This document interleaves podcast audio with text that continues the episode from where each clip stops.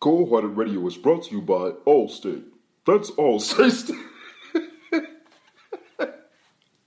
Hold on. Cold Hearted Radio. Cold Hearted Radio was brought to you by Allstate. That's Allstate, Stan.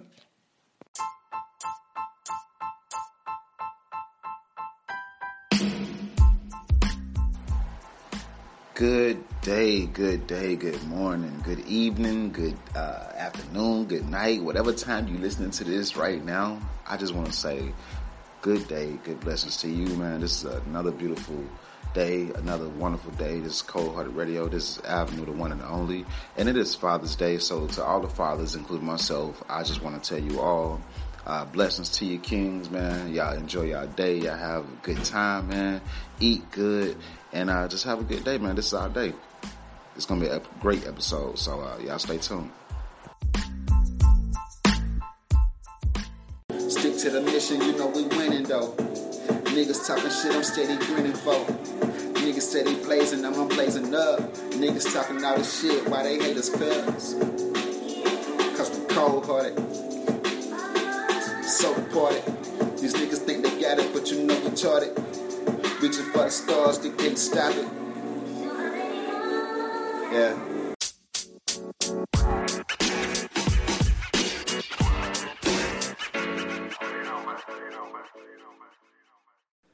Alright, what's good, what's good? This is Cold Hearted Radio, and I got my guest here. I got O in the building, I got James in the building. And we are going to be discussing a continuation from what we discussed 2 weeks ago. Last week, there was a lot of things happen. Rest in peace to Rashard Brooks, who was another brother that got killed. That happened last week. Somebody actually knew. And it just kind of just tore things apart to a certain way, but not in a real hysterical way, but it just made me sit back and have to think a little bit more. Anyway, we back.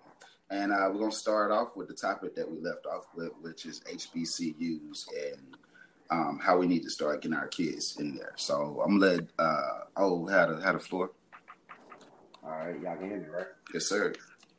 All right. So what's going on? Happy Father's Day to everybody. Yes, sir. Happy Father's Day to everybody. Yeah, so the first topic is going to be HBCU. One of the things that I noticed when I was doing my little studies and my research, communicating with a lot of people that went to HBCU, communicating with a lot of people who didn't go to HBCU. And the one thing that I realized is that HBCUs are hurting because we're not sending our kids there anymore. Right. We're sending our kids to these schools, you know.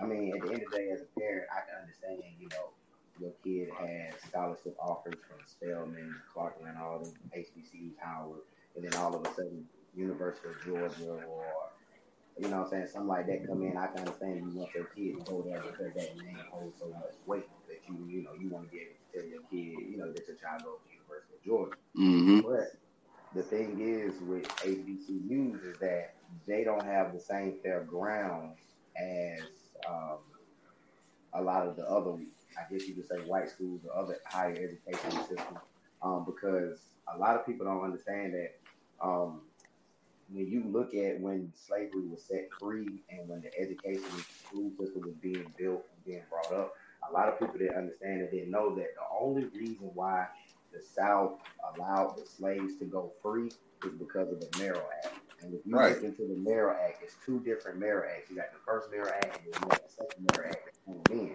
in. And basically, even though Abraham Lincoln signed the Emancipation Proclamation or whatever, it was still years later until the slaves in the South were actually considered to be free. Right. So then came the Morrill Act, which is the Morrill Act. If you look at it within itself, it's just a horrible act, period, because that's when, right when they did the Morrill Act, is when the Americans, the United States, however you want to say it, went through the whole country and wiped out the Indians to take their land. Right. It took over 240 some million acres of land. And then on top of that, they told states, they said, hey, we have this, Abraham Lincoln told them, say, hey, we have this land and this money now. We will give you 30 acres of land for you to build something on but you have to at least put a government on that land or whatever. And then also we will give you money to build and aid you to build whatever city, whatever you want to build on this land. So prime example, New York didn't have, at that point in time, New York wasn't big enough to get that 30 acres. Wow. So New York wound up taking a piece of land in Wisconsin. And that's where Cornell originally started at. It was in Wisconsin because the 30 acres was too big for New York. And Abraham had a clause in it where if your land was too small for the acre that they was giving you, you can get that land and put it somewhere else in another state to make money and do whatever you want to do. So that's how the educational system came in. And then when Abraham Lincoln realized that these colleges were being built, and the colleges was getting the money from the Morrill Act, and realized that the Southern colleges wasn't allowing blacks into the school.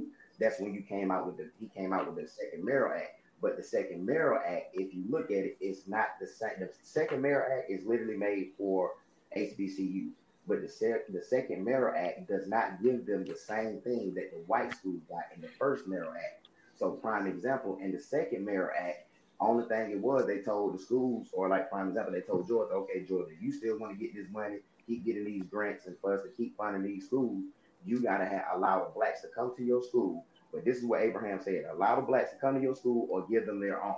If Abraham Lincoln literally wanted blacks to be integrated, he would have made that law and said all blacks can go to any school. But he gave the option to people to do whatever you want to do with blacks. So the South said, okay, well, we'll give them a piece of land so they can build their own school.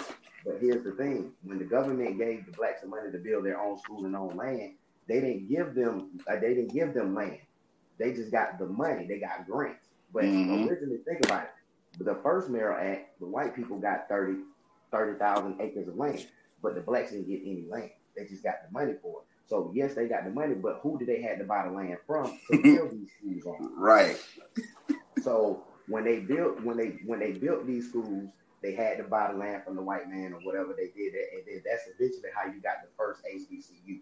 I forgot what it was called, but I think it was called something of called higher learning or something for blacks or something like that. Mm-hmm. But that's how you got the first HBCU, and then that's how school funding and everything started going about when it came to the HBCU.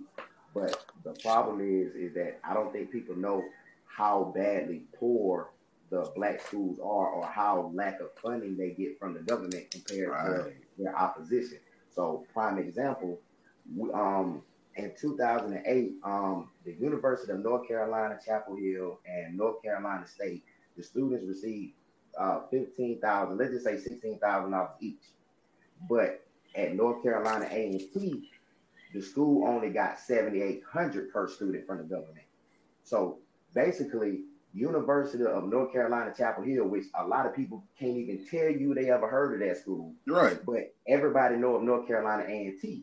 So you're telling me North Carolina A&T only got half of the amount from the government that North Carolina Chapel Hill got, which they got $16,000, but the black schools only got $7,000. And then that's another part of the difference. And then another thing is, we all know Howard as being one of the prestigious HBCU schools, the number one black school there is, or whatever, or basically the premier top of the line HBCU school. We know that. But I don't have nothing bad to say about Howard. It's just that here's the thing. The tuition for Howard is $27,000. Now, it's a small school here in Georgia that's called Liberty. The tuition to go there is $25,000. Why is that tuition so close to Howard? But then if you look at somewhere like Georgia, University of Georgia, the tuition at University of Georgia is blowing the tuition out for Howard. It's nowhere near in the ranking. So for the type of school system and education, the educational system and the higher learning that Howard is, why is it so close, or why is the tuition so close to a little rinky-dink school out here in Georgia that's called Liberty? That's a racist Christian school. So, and then when you take all the HBCU schools together, when you take all the HBCU schools and think about all the funding they get from the government, and you look at and you add the numbers up, do you know if you add all the black HBCU schools from the government funding, it still doesn't come nowhere near one school that, like prime example, all the HBCU schools don't even get the same amount of money that University of Georgia gets. University of Georgia gets more money from the government than every HBCU school put together, including Howard. Think about this now. Howard and Spelman are one of the top HBCUs and known to put out one of the top peoples and everything, but it's still one of the cheapest schools to go to. So when you look at a lot of those things and you see a lot of those things that's going on, you notice that, okay, we have to start putting the power back into the HBCUs, Bob. Now we have to start allowing our kids to go to HBCU schools now, and we have to stop sending them to the big prestigious school, because what we're doing is we're taking the money away from the HBCU. And if you think about it, prime example, if you go back and when we had the first black, you know, when you had first black athletes going to these schools and playing football and things like that, yes, that was, you know, history being in the making, because that was the first black person going to this school. But then that's when the opposition starts seeing that that's when they really can take the upper hand from the community. Because now when people grew up in that era, and you know what I'm saying, and like prime example, Avenue, if you wind up going to Syracuse in those times, that was a prestigious school. So if you was the first black football player to go to Syracuse, all the other black kids wanted to be like you and wanted to go somewhere to a white school and be the first black, whatever. But now you're taking the great athletes away from the HBCUs. And now you have the colleges making all the money off of the sports, off of football, basketball, baseball. Basically, NCAA is making, you know, hands over fist when it comes to athletics and making all this money, but it's off the backs, off the black athletes. But if we can get those black athletes to come back to HBCU schools, then you would get somebody like Alabama A&M will get that TV deal with ESPN and ABC and Fox and all that to show their game. But schools like Georgia, Ohio State is getting the money though. Excuse me.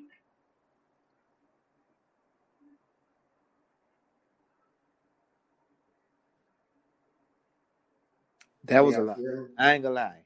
You said a lot, and there's a lot of stuff that I've already recognized, because I myself went to an HBCU, South Carolina State University, and witnessed a lot of misappropriation of funds while I was there. Mm-hmm. But because I do not have the stats to put behind what I'm about to say, I'm just going to leave that part out and say this. As our entire community, as African Americans or Blacks, so however you want to say it, is concerned, we all are misappropriating our funds because we're spending in the wrong places, not just when it comes to education, but also when it comes to the simplest things such as services that we need on a daily basis, car repair, shit like that, going to the grocery store, whatever, what have you.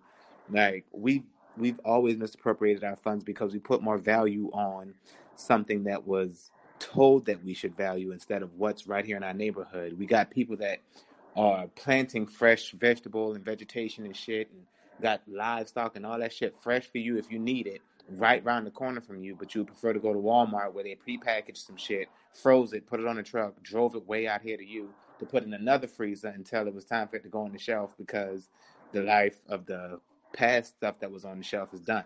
So what I would say to most is like what you're basically saying. We need to start bringing our power, which is our power to move money, and put it back in where it needs to be, because that would really show them the impact that we have as a people. Because even down to our black banks, they're not being supported the way that they're supposed to, but we're with Wells Fargo and Bank of America and all these other people that if you needed a loan, they would not look at you for that. So yeah. I agree with you wholeheartedly on the fact that we should get our kids back to black schools and let them be educated right there, so that these schools can continue to thrive. Because I had a young lady that I know who just got a letter to Princeton, and everyone was so excited. Mm-hmm. But I'm just thinking to myself, like, okay, you're going to spend all this money for her to go to the school and compete with the most elite of whoever, when she can go to the HBCU of her choice for free totally, because I know she's educated enough to do so, and get the greatest education she could possibly get compared to whatever they're going to give you. The only thing that they're getting is a name. Just like when it comes down to these clothes that these kids always want to wear. Yeah. It's not about the clothes being so much better quality. It's the brand name that they want to show off in. So that's what's fucking with me right now. People are looking at school like brands. Yeah. If my kid goes to this school, then everyone will be looking at her as if she's this great commodity. Yeah. And it shouldn't be the brand. It should be about what you learn.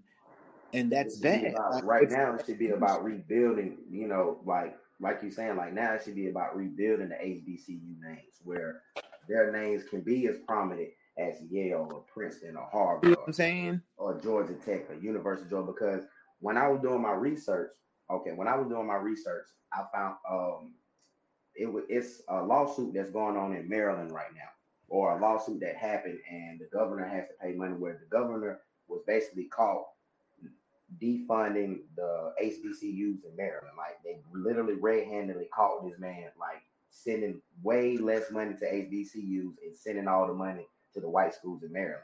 So the Supreme Courts or whatever, the U.S. District Court wound up finding him liable, said that, yeah, this is what you did, this was your fault, and basically said that the black HBCU wanted a settlement of like $600 million. Do you know this man sat there and told them, said, look, I'll give y'all $200 million, y'all can take it or leave it. And you know, they're still in court right now trying to get that money because he said he's not going to give them no more than $200 million. But the district court already said that they can get more, they're supposed to get more. But this man is sitting there telling the district court, I'm not giving them the money, I'll go back to court until this thing just falls out and die out because I'm not giving them that money. They're going to take this $200 million or it is what it is. Right.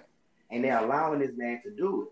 And it's right. Because it's like, it's like when you look at it, it's, they don't want us to have the education because they're threatened by us. They don't want us to have the money because they're threatened by us. But then as a community, we have to really realize that we have to stop going to them and allowing them to be the ones that give us whatever we need. Right. When it comes to money or whatever, because it's like, okay, this is the thing that I bet if y'all go to these HBCU schools, anytime when they start doing homecoming or later on, whatever, I want y'all to start noticing that you're starting to see more and more white kids at HBCU schools. Which I'm not saying there's nothing wrong with that. No, I know what you mean. But you're starting to see more and more white kids at HBCU. Do you know why you're seeing more and more white kids at HBCU? And these white kids at HBCU, most of them are not poor. Most of them are not hurting for anything. But the thing is, the parents realize that they kid, prime example, a lot of white kids' parents have to pay for them to go to school. Plain and simple. They have to pay. So a lot of the parents have to put college money up, college fund, and, you know, put all this money up for whatever. But white parents are, hey, my kid can go to Howard and get the same education that he would have got at University of Georgia. Yep. And guess what? I get to save myself $40,000, and he can go there, get his first degree, and then parlay that, and then go to University of Georgia on a scholarship. Right, right. And that's exactly what they're doing. They're sending their white kids to these cheap schools because it's some schools where, like, the in-state tuition, like it's some schools in-state tuition is literally like $8,000. Bro, Fort Valley right now in-state is $7,000. $7,000. Think about that. Now, think about this. Think about how many times you done blew 7,000. Think about that. But it's a school in Georgia that you can send your kids to and get a great education for $7,000 to $8,000. But we're not doing it because we want those little bumper stickers that says, you know, oh, my child goes to such and such, such and such. My child goes to such and such, such and such. Instead of letting your child be the new example and changing the market and putting the black schools back on a prestigious, you know, pedestal like they used to be. Right. Now, we don't have anything coming out of these HBCU schools anymore. Yes, we have great doctors and other great professionals coming out of there, but think about those times when you had great people coming out, all those great people that came out for the NAACP, all those great studiers and philosophers that came out. We don't have those anymore. Yeah, I mean, you got to think about it. At one time, a lot of our leaders took pride in the schools that they came out of. Like Dr. King, you know what I'm saying? Like, they took pride in coming out of HBCUs. Now, I got something that's going to really that's going to probably rock y'all head when I tell you about HBCU. Now, when the HBCU's going on, in the educational system, when the HBCU first started building the first colleges and whatever, mm-hmm. and Hitler took over, right? And all the Jews was trying to leave Germany to find somewhere to go and be safe and whatever, right? Uh-huh. Now, when those Jews came to America, do you know none of those white people or Europeans or whatever you want to say accepted any Jews? They didn't give the Jews any jobs because they didn't want the whole Nazi thing, whatever, they didn't like Jews either. So you can hear what America's uh-huh. saying about this, that, and the third, but they wasn't even, when the Jews came over to America and tried to go back into the field that they was in, they was a doctor over here. When they came to America, nobody would hire them as a doctor because they was a Jew. But guess who was the only people that would hire them and give them a job as whatever they was when they was in Germany? The HBCUs. The HBCU was the only place that opened their doors. That opened their doors to the Jews. And the Jews had great philosophers that taught mm-hmm. at every great HBCU that taught our black students. Right. But now, where are the Jews at now? They forgot when you didn't have anything and we didn't have anything and you came, we still gave you education. We still gave you jobs. We still gave you parts in our neighborhoods to live. They forgot about us. And then you turn up and then, like you said, you forgot about us. Well, so I sit here and I look at all this stuff and I see and I say is that at the end of the day, until we start taking our kids out of these big schools and these big universities or these big white schools, whatever you want to call them, and put our kids back in HBCUs and allow these HBCUs to teach our kids by fellow black educators where they can feel proud and know that I walk the same hallways as Martin Luther King and Du Bois and all of this. I walk the same hallways as them. Right. And that's what we have to do, because at the end of the day, if I go to school and I get me a master's in engineering, that master's in engineering is the same. I learned the exact same thing in master's engineering here over this school at an HBCU that I can learn at some tech school that's a white school. It's the same thing. No school offer you a different education. They offer better education because they have more money. But if we start getting all prime example, the key to it, to HBCUs, the HBCUs moving forward or gaining that money back, is we have to put the black athletes back at the HBCUs. Because if you see the money that these schools are making off of football and basketball alone, woo. Now, then you will realize how much money the HBCUs are missing. Right.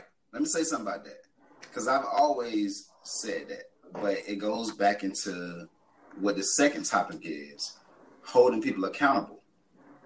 Our biggest issue is that someone could put a stake in front of us, not even done, not even completely prepared, just the idea of a stake, and that shit would take us all the way off our course.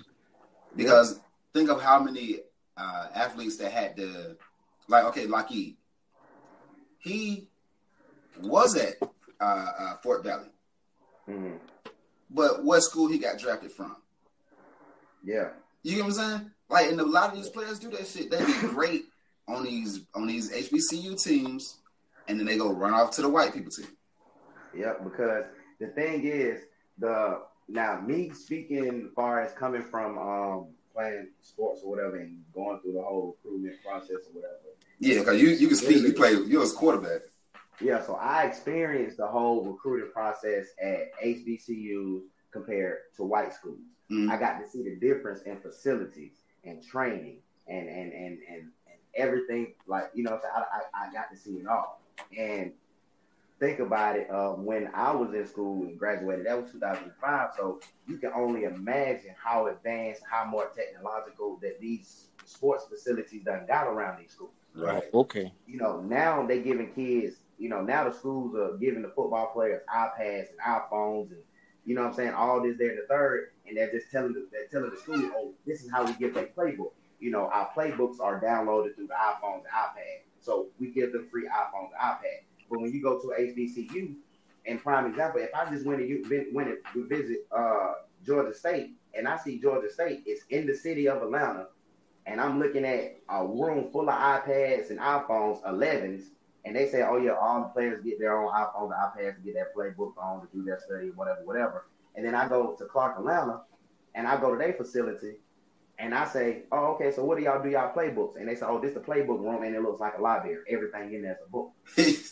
You see what I'm saying? Yeah. So now players are like, oh, damn, I want to be able to get an iPhone, because the players ain't even thinking about the playbook and nothing else. They thinking about all the things they can do with this iPhone. Right. Mm-hmm. You know, that's what they're looking at. And then when you sitting here showing them this, when you get to these black schools, they don't have the money. They don't have the training facilities. They don't offer you the same old-ass equipment. Old-ass equipment, like prime example. You'll go to a school that's a HBCU that's sponsored by Nike. You will see their whole little setup. It's not the same. You go to University of Georgia, it's like you're in the Nike outlet. Yeah. It's like you're in the Nike outlet. So you're getting these young, impressionable kids on style and fad, and you're pulling them away from the HBCU schools. Now, the HBCU schools don't have the money to do all that. But if the HBCU schools start getting those players again, guess what's going to happen? The TV is going to, I don't care what nobody say. Nobody want to watch 11-on-11 football with nothing but white people. That's true. It's evidence of that. It's evidence of this. All the way in the past, it's evidence of this. You're not going to want to see 5 Larry Birds against 5 Larry Birds on the basketball court. Hell no. You're not going to want to see it. You're not going to want to see that. It's going to be boring. And until we start realizing that we hold the power, we hold the attraction and the views, if we can sit here and get our kids to go back to the HBCU schools and sit here and that's another thing they do. We would sit here and say, okay, look, that's the white students sit here and tell you, say, you don't have the grades to get to this school right here. But you know what? You can go over here to Clark Atlanta because they're so cheap. To get into the school, you only need a 2.0 to get a school. Go over there, do a year over there, play football. We'll come and get you, and we'll give you a scholarship. Now, this kid done went to Clark Atlanta, did a whole year at Clark Atlanta, started getting Clark Atlanta their attention. All the newspapers start covering this kid, right. And then the next year he's gone. Right. And where do you think all those reporters and news anchors just went to? Where he just went to. Right. So if we can keep our athletes, because if you think about it, a lot of the top athletes that we had that's in the Hall of Fame didn't even go to white school. Jerry Rice. Right. You see what I'm saying? When you look at Jerry Rice, where did Jerry Rice go? You see what I'm saying? They all went to small schools. Now, when you look at somebody like Doug Williams. Where did Doug Williams go? Yeah, Doug Williams went to a real small school. And so the thing is that you don't have to go to these big schools to be whatever, because at the end of the day, it's a lot of athletes that go to these big white schools, become whatever, get into the NFL, and amount to nothing. Now, that made me think all the way back, since we're talking about the continuation of integration. It made me think that as far as like when we used to have things like back in the 40s when we had the Atlanta Black Crackers, as far as like the Negro League baseball, yeah, the ABC. It made me think about a lot of those things that probably should have never got integrated because we made they shit better. You know what I'm saying? Correct. Like we had good athletes on our side, but we always get this idea that we need them in order to do anything. Yeah, like it was a functional business. But see, the thing is, I don't flaw the 40s and 50s for what they, desegregating sports, anything like that. Because at the end of the day, I look at it like they wanted to make history. Right. But I do believe not those generations, somewhere between our generation and maybe my parents' generation, somewhere we lost the value of what the HBCU schools meant. We lost ourselves with a lot of things. We forgot that. So we have to keep in mind that, okay, this is how, like you said, like one of y'all said earlier, like this is how I was always thought about. And like prime example when I went to Avondale. Mm-hmm. When I went to Avondale, by the time I became a senior, you know yourself, Avenue, I was talking Avondale at that point in time, my senior year. Mm-hmm. I was getting all types of college recruit, whatever. Now, the thing is, my sophomore year and my junior year, I was being recruited to go to other schools to play. Like, other high schools wanted me to come and play. Right. Like, it was MLK, McNair, Ty was wanting me. Even though Cross Keys was sorry, Cross Keys wanted me, Dunwoody. All of these big schools wanted me to come and play. Yeah. But my dad always made it. He always told me, you know, straightforward of, son, this school is right in your backyard. Right. Like, Avondale is in your backyard. And then he sat there and told me, said, yeah, son, yeah, these schools are good. Yeah, you can go out there and play with your buddy at Tucker. And yeah, these schools are good. But now you become, you instead of you playing on a, instead of you going to a school, now you're sharing the spotlight. Mm-hmm. Why don't you go to a school that don't nobody have a star and you can have the spotlight to yourself? Right. So that's how I always been. It's like, okay, when it came to colleges, I was like that. It's like, okay, yeah, I can take this scholarship and go to such and such. But can you imagine how good it would look if I go to Duke and I turn Duke out and all of a sudden everybody looking at Duke all because of me now? Right. Because now I just started a brand new legacy. I didn't go and join the legacy. I created a whole new legacy for myself. Right.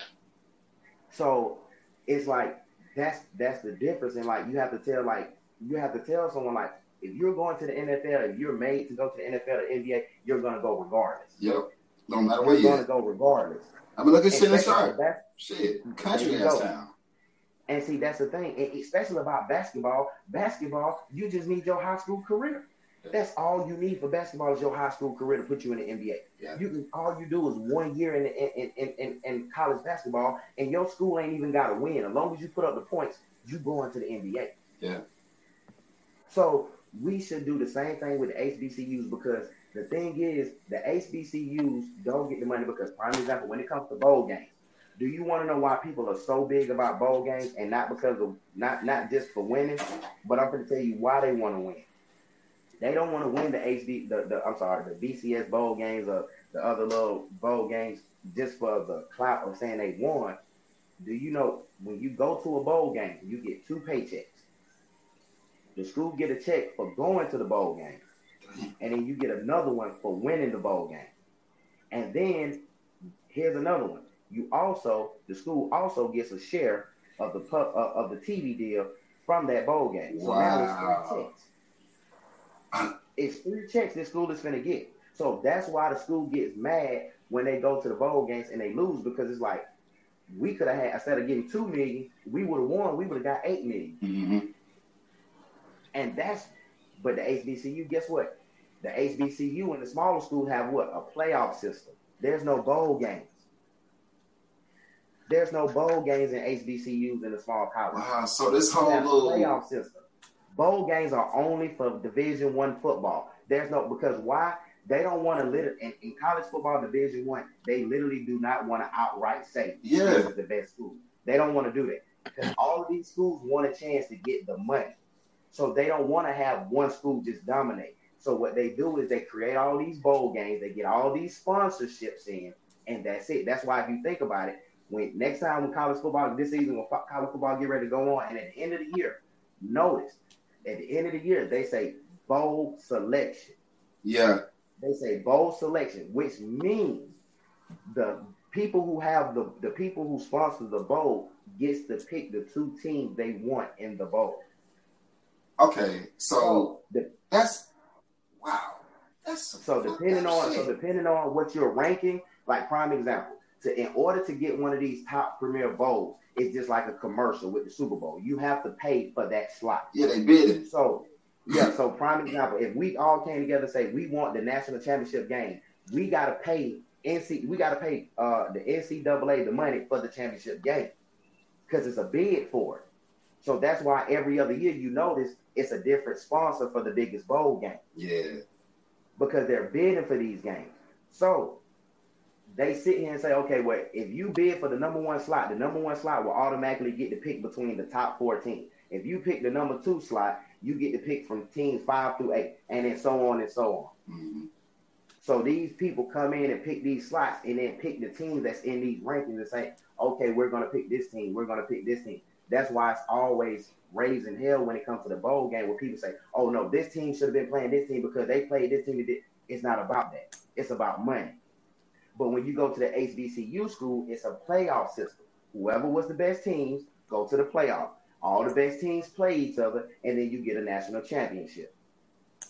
Okay, so this goes to the, I guess, the third and final topic. I was saying something about the black dollar. We got to, okay. and it's funny because James had said something earlier, and I think, you had said something too, about controlling where and how we spend. Because if we focus our actual dollar, we can fix 98% of the stuff that we've talked about on this show from today, as well as last 2 weeks ago. Yeah. And it's all about focusing our dollar, because look how strong, it's funny, we don't have anything we can call our own, but we have a lot of things that we power. A lot of these businesses, a lot of these fast food companies, a lot of these clothing companies, hell, some of these liquor companies wouldn't even survive without our dollar. Right. So it's almost like using the same format they're using, we just got to get a coalition that's not corrupt, because we know the NAACP is corrupt. I'm just keeping it real, bro. Right.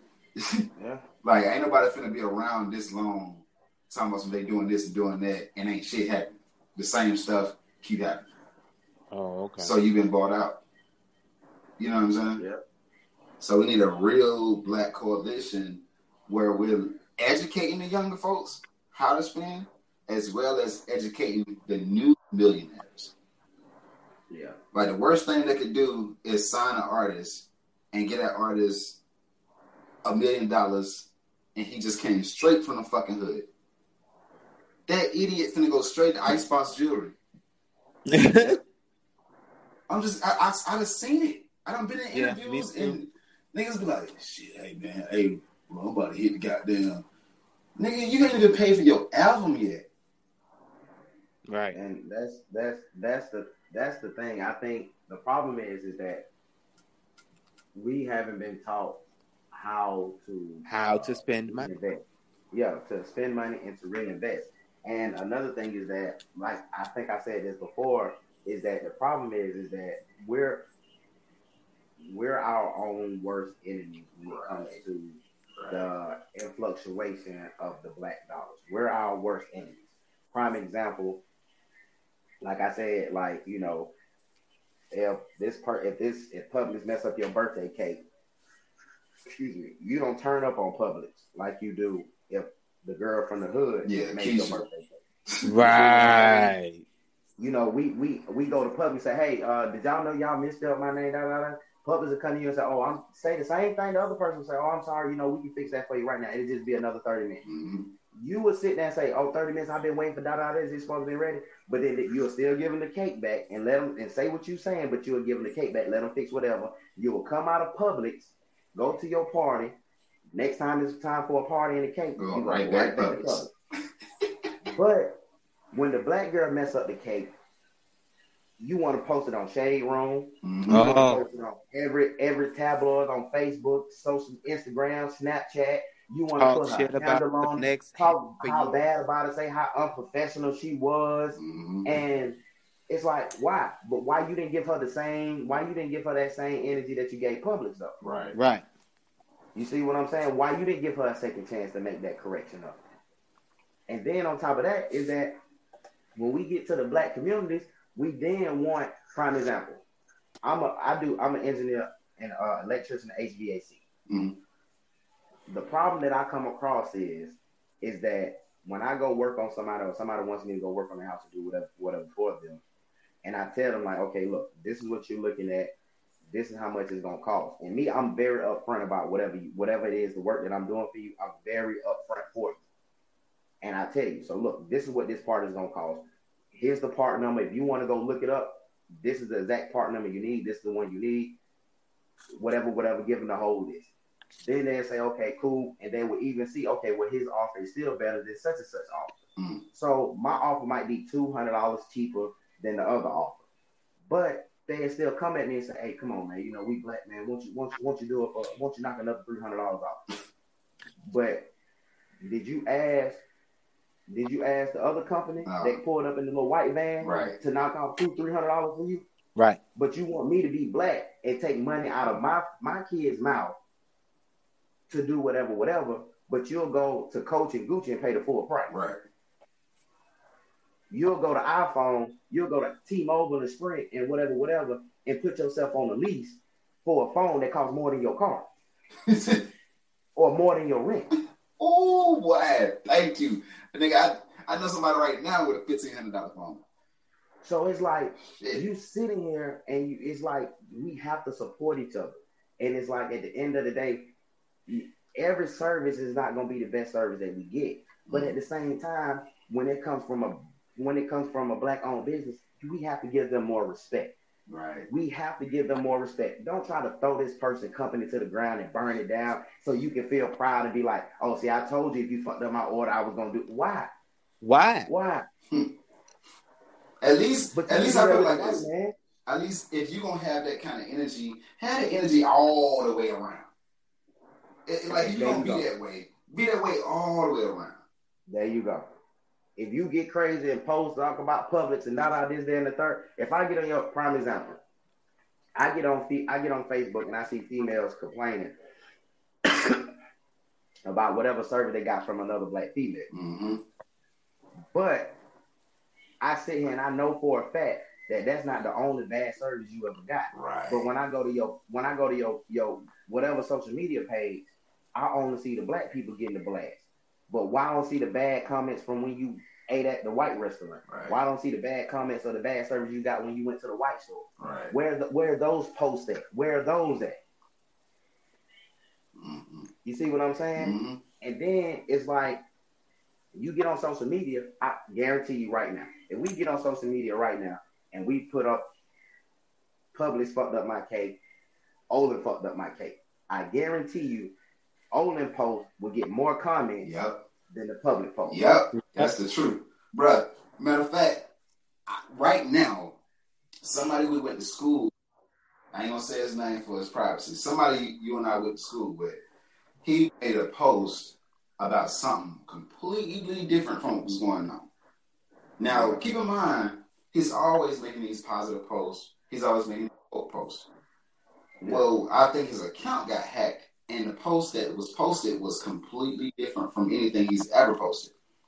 Tell me why, out of 2 likes that he usually gets, this shit got about 800 different comments on the bitch.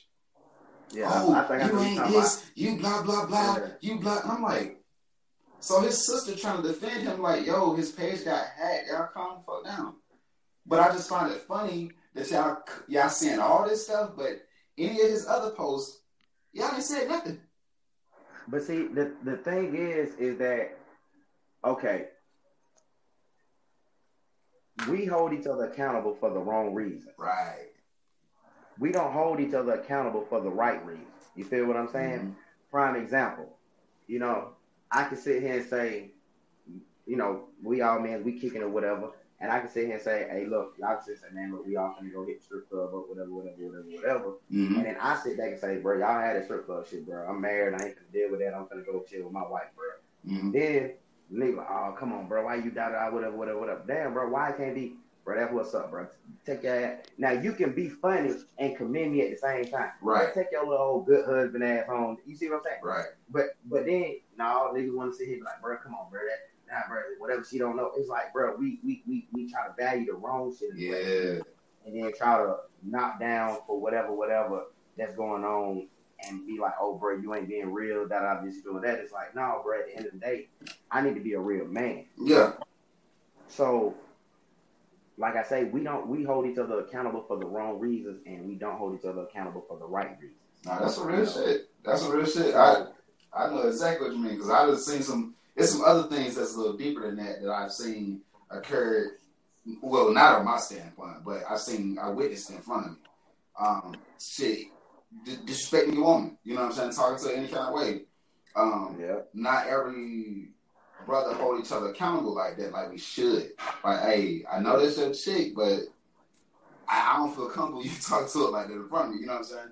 Ain't nobody standing up saying nothing like that. So. Yeah. I agree with you. My thing is, it's the support that we have to give each other. Like, prime example, I got plenty of partners that rap. Right. I got plenty of partners that rap that straight garbage. Straightforward, garbage. And then I tell my partners, like, I ain't gonna discourage them and say, bro, you garbage. I tell my partners straightforward, bro, your type of rapping is not my type of rapping that I like listening. Right.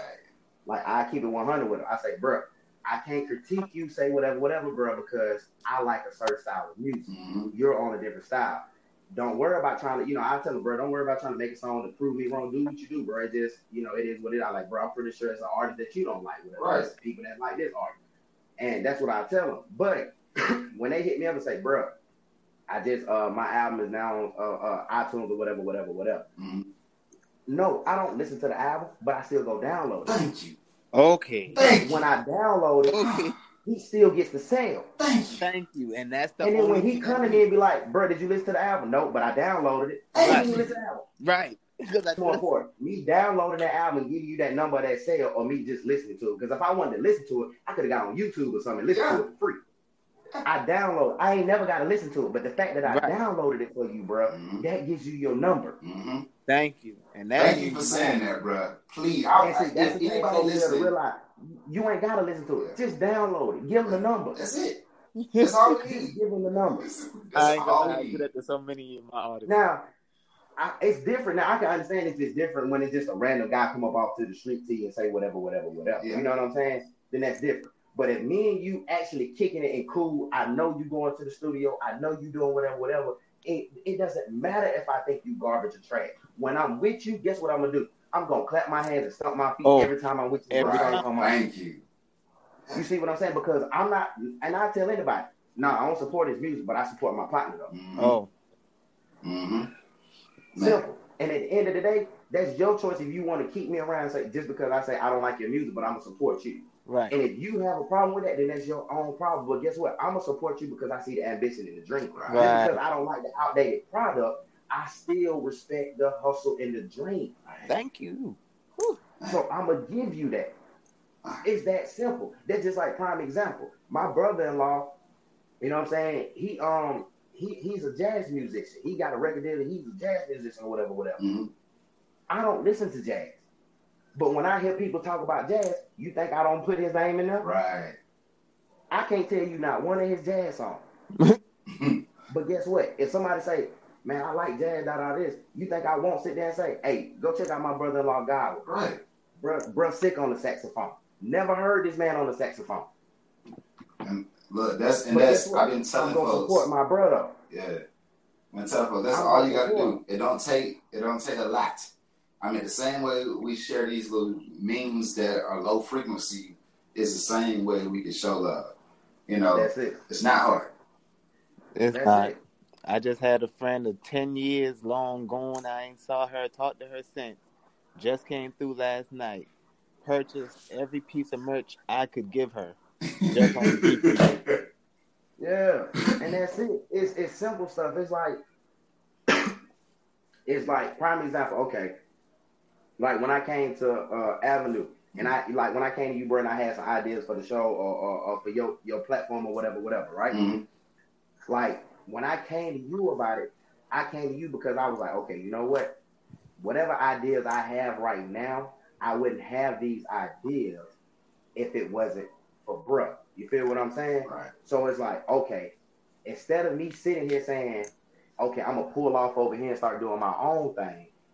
Why not come to bruh and be like, bruh, look, I had a couple of ideas or whatever. Instead of me sitting here saying, instead of me doing some shit on my own, I'm thinking, how about we link up or you try to help me get to where I need to get to, but I still want to be on your platform because if it wasn't for that platform, I wouldn't have none of these ideas.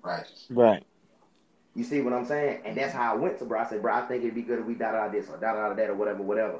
But most folks would be like, oh, no, I just go do that on my own. But it's like, why? Right. Why not keep everything together? Why not show unity? Right. Why not show that unity?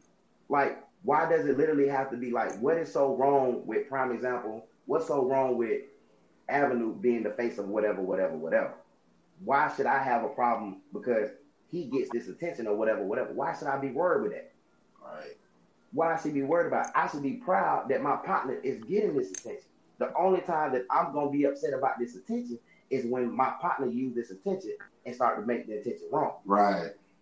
Or start when it started affecting them in the worst way. Then I'm going to say something about it. Right. But if I'm right behind you, bro, right, and we going whatever, and you still sitting here and you still supporting whatever I'm coming to you with, then it's like, all right, bro, let's keep riding. I don't care about that. I don't care you got 100,000 followers and I only got 50. So what? Right. Because it's all about unity, man. No, everybody. See, the thing is, it's like sports. You have to play your part. Play your part. Just play your part, man. And everything is good. Everybody is not made to be a leader. Everybody is not made to be the manager, the boss, the CEO. Everybody is not made for that. Play your part. Right. Play your part, and everything will suffice very well if you play your part. That's just like prime example when it comes to relationships. Play your part in a relationship, everything will be all right. That's the truth. See. And that's what we have to do as a black community. We have to play our part and support each other. You might not like this, whatever, but support that person, hustle and drive. Mm-hmm. All right. Because guess what? At the end of the day, when you decide to do something, that person's gonna say, you know what? Regardless of what they didn't like, that person still showed me support. So let me make sure I get out there to this man stuff. Let me make sure I go show this girl some support. Right. And that's what we have to start doing. We're saying we're supporting each other, but are we really supporting each other? Right. Like, are we really supporting each other? Like, now is the time where we should start phasing out simple things that we buy on the regular. Mm-hmm. Prime example. Toothpaste, soap, stuff like that. Start buying that black. Yeah. Yeah. Start buying that black. Simple stuff. Shit, even toilet paper. Got nothing about this toilet paper shit going on. Start doing what you can. Matter of fact, I swear, I just said I was going to start placing these orders at these black companies because I just got the websites and all that shit of a couple of them, and I need to go get that. Yeah, because, like I told you earlier in the week or last week, I told you about the little town. It's a town in Georgia.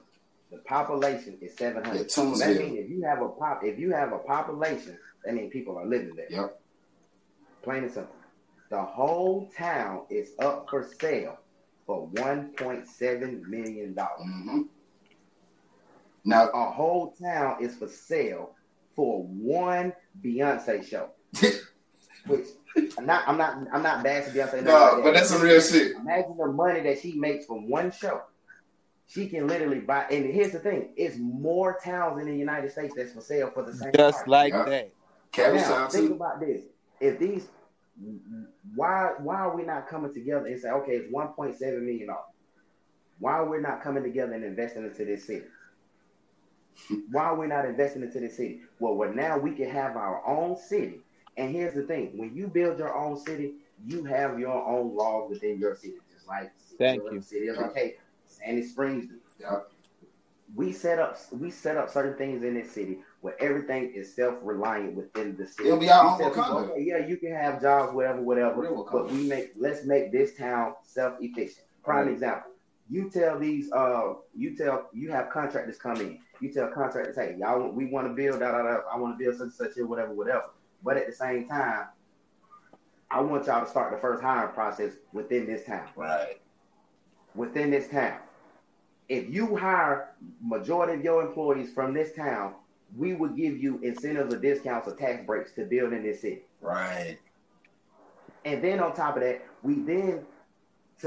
if you look at how much it costs to build an apartment unit, if we can come together and start building housing, where you have housing where everybody has the same amount of rent in this building. And then on top of that, you then have a self-funded grocery store. I want to add something in there.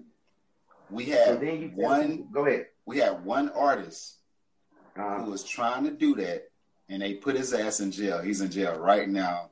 Shout out to Rollo. He has an actual apartment complex. He owns the entire apartment complex legally. The only reason why he's in jail is because, well, he also has a private jet, by the way. Only reason why he in jail is because somebody on his fucking jet had some shit, and since it's his jet, he get blamed. Yeah, he go down for it. Yep. Now, we know that somebody, when I'm putting up quotations right now, somebody could have been some institution that's just hating on his brother on what he's doing. Yeah. But I agree with you 110%, Odin. But that's it. That's all the time. Think about this. Okay, think about this. If we was to build, now I'm sitting here thinking about literally building a town or a city where it's self-efficient and there's no need for no government assistance, nothing from the government, period. Besides child support, that's whatever. Yeah. Whatever. There should be no need for food stamps, no need for government housing, no need for sex aid. Prime example: within our city, we will have a feed the city law. Where, prime example, every month, everybody has to contribute $20 or whatever it is worth of groceries to the neighborhood grocery store. Mm. The neighborhood grocery store is a grocery store where people can come in and get simple things that they need for free. I like that. Prime example, mom need to cook breakfast. She don't have eggs.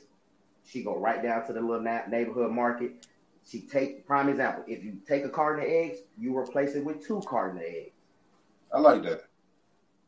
And you have a self-sufficient grocery store that can help feed its own community that's not on any type of funds, any type of money. No need to keep going. There's no need to gain anything. No need to up pricing on anything because the people of the community is feeding the community itself. Correct. They're feeding it itself. So then you go out, you build this city, you tell people, hey, yeah, you want to go work out, whatever, but hey, when you want to go out to dinner, go shop at these diners. When you live inside of whatever the name of this city, you live inside this city and you eat and dine and shop within this city, you get a discount. Yeah, it's going to be a city completely owned by the people. Right. Everything breaks down, whatever, it goes back to this. Yeah. It goes back to the people because everything that gets built up, everybody in the city gets an opportunity to invest in whatever's being built. That's guaranteed jobs, too. Right. Okay. I'm thinking about teenagers. If you teach teenagers how to get some money at a, I'm just thinking about things that I knew that helped me out, but I didn't have no job when I was in high school. I was trying to get one, but it's like when nobody showed me no love.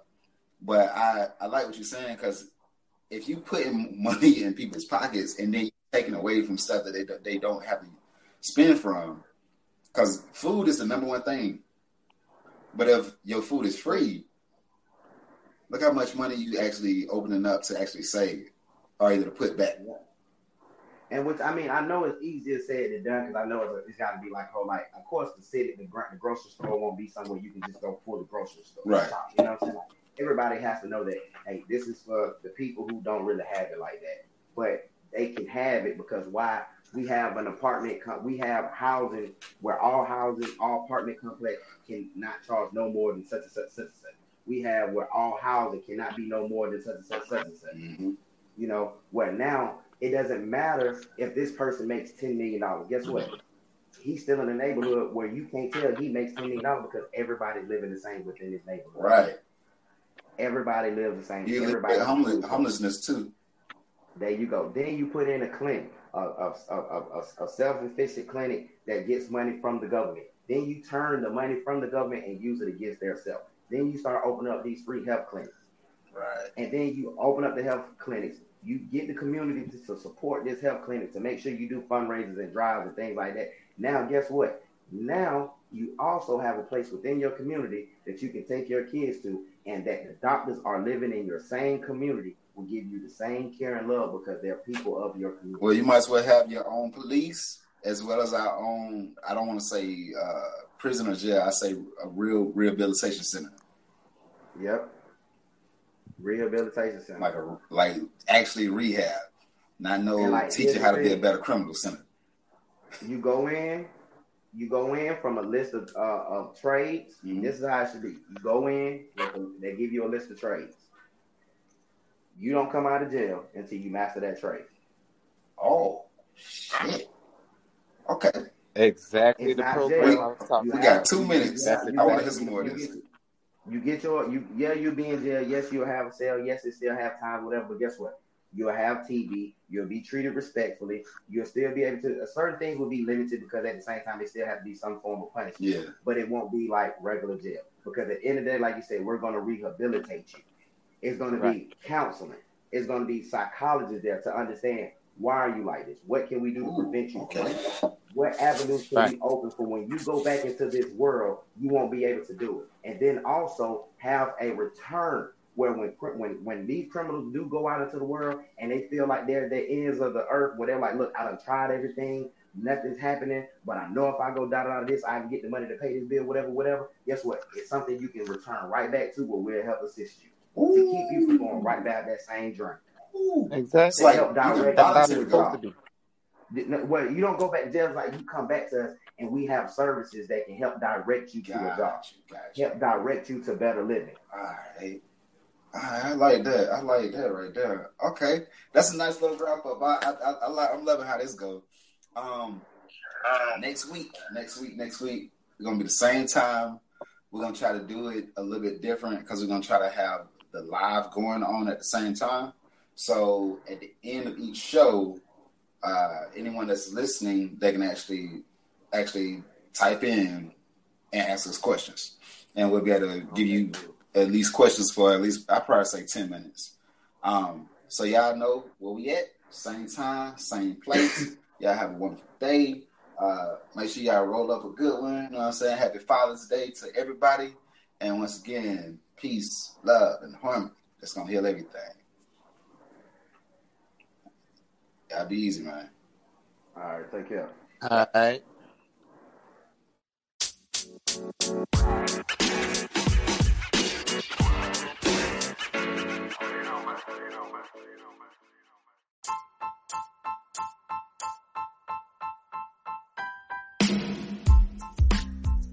Today's episode is brought to you by Cold Hearted Radio, Lassant Amore, Shaq Daddy Fashion, Almost Rare, and Avenue Music Group. If you like episodes like this, be sure to like and subscribe and hit that notification bell so you can get more and more episodes like this. And if you want my friend Mr. Fitzgerald Olin to come back, y'all make sure y'all let us know. Y'all hit that message and make sure y'all send us a message. Let us know how y'all feel about this episode. If it's things y'all want to talk about, if it's topics y'all want us to discuss, even if you just want to just say, hey man, I think y'all doing a great job. Anything. We got our doors wide open. Y'all already know how to get in contact with us. So remember one thing, peace, love, and harmony.